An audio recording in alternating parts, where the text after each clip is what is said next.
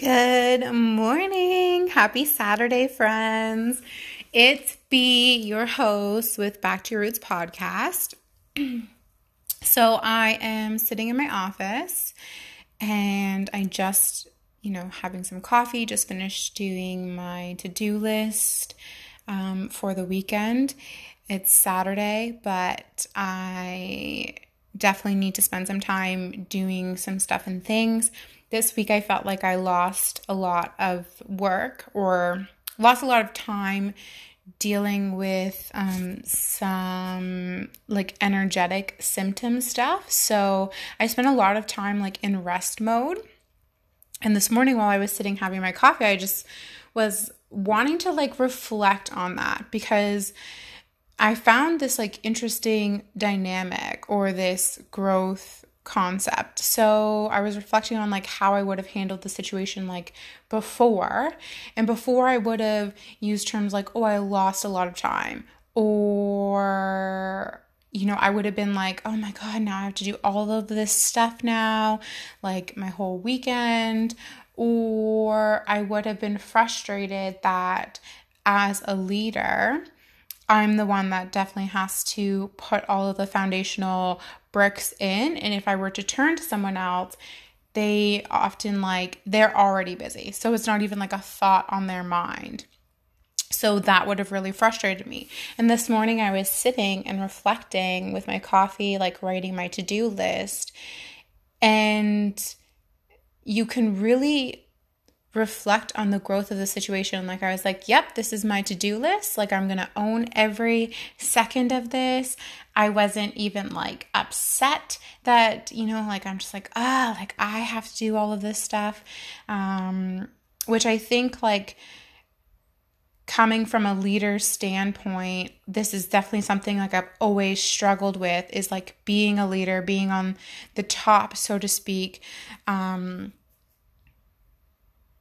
creating new ground or like making my forging my own path, forging my own way has been a struggle in the sense that I feel like I'm the only one that knows. Or if I go to someone else, like I often outgrow my healers or my mentors and or people at the top who are supposed to be my mentors always show up and tell me like I can't do something or it's not going to work out or I'm not going to be su- successful. And any person that I ask for help or turn to help, like they're all so flabbergasted and flustered with their own lives and it's all of a sudden like they have more work on their plate so they can't bother to help me with structuring things. And before i used to like really let it get to me. And i think the leadership growth concept is learning to heal your traumas and work through your stuff so that you're looking at your business in an avenue of love and light. And those things that frustrated you before you turn around and create lightness with it. And that's one thing that I noticed this morning. And I was like, ah, I have to go on and share this with my community because it's a i think a very profound thing and really um, adds a lot of character to a leader to be able to like sit down in peace um, like i cleared off my desk which is never clear because i'm always doing things building things creating things um, i have some incense going i've got my coffee. Like I just booted my laptop and I'm just like, ah, like, yes, this is my to do list. I'm not going to fret about, you know, getting things ticked off on it. I'm just going to enjoy. I'm going to f- infuse this weekend like business with pleasure. I'm going to, you know, dabble in a little bit of this, dabble in a little bit of that, um, because I don't know about you, but I'm definitely like the um, boss woman that can't focus enough for long periods of time um, to kind of check things off. I really like change, um, and I get so excited about different things. So I'm I like the human that has you know 20 books on the go because I get so excited about the new information. So I go and like read that, which is maybe not the best strategy. I probably would have been like labeled with ADHD or ADD as a kid, but luckily I, I wasn't. so today I was just like, yeah, like I'm just going to, I'm going to dabble. Um, that's one of the things that this whole pandemic has really like helped me shift is understanding time and like having a lot of time. So most of the time I morph into like this 80 year old man mentality where I putter. So I'm really going to bring that aspect um, because it has so much lightness to it. Like before, I would hate cleaning, and now I putter clean, and it checks things off um, to do lists but it also like creates this lightness that I don't have to like wipe out my entire day to clean something. I just putter clean throughout the week. Um, and it feels good. Like it feels light. It feels authentic to me. So that's what I'm to do this weekend is I'm to like putter my to-do list. I have some like big ticket things on it that I want to um, check off. But I think just coming from like a growth standpoint as a leader, those are some of the you know key mindset switches that you can make is creating lightness in it like i know lightness and love like falling in love with it following um with some joy in it and knowing like I don't have to do this to-do list all in one day. I can infuse lightness in it. I can infuse joy in it. Like I'm and creating and switching the mentality before I used to have the mentality, which is why I kind of built my website and just left it. I was like, oh, like this is so much work. It's so tedious. Like, I don't want to do this. And lately, I've really focused on switching my, mentality or my mindset to create lightness around my website and be like, and more play and beautifying it and and understanding that it is an extension of who I am and what I'm presenting to the world um, and my, you know, my gifts, my services, how I want to show up. So I'm going to take the time and I'm going to infuse it with who I am. So the person on the receiving end going to my website maybe get some of that like good vibes, good juju as they're scrolling through the pages. So it's not really about like, I'm gonna like bang this out and get it up tomorrow.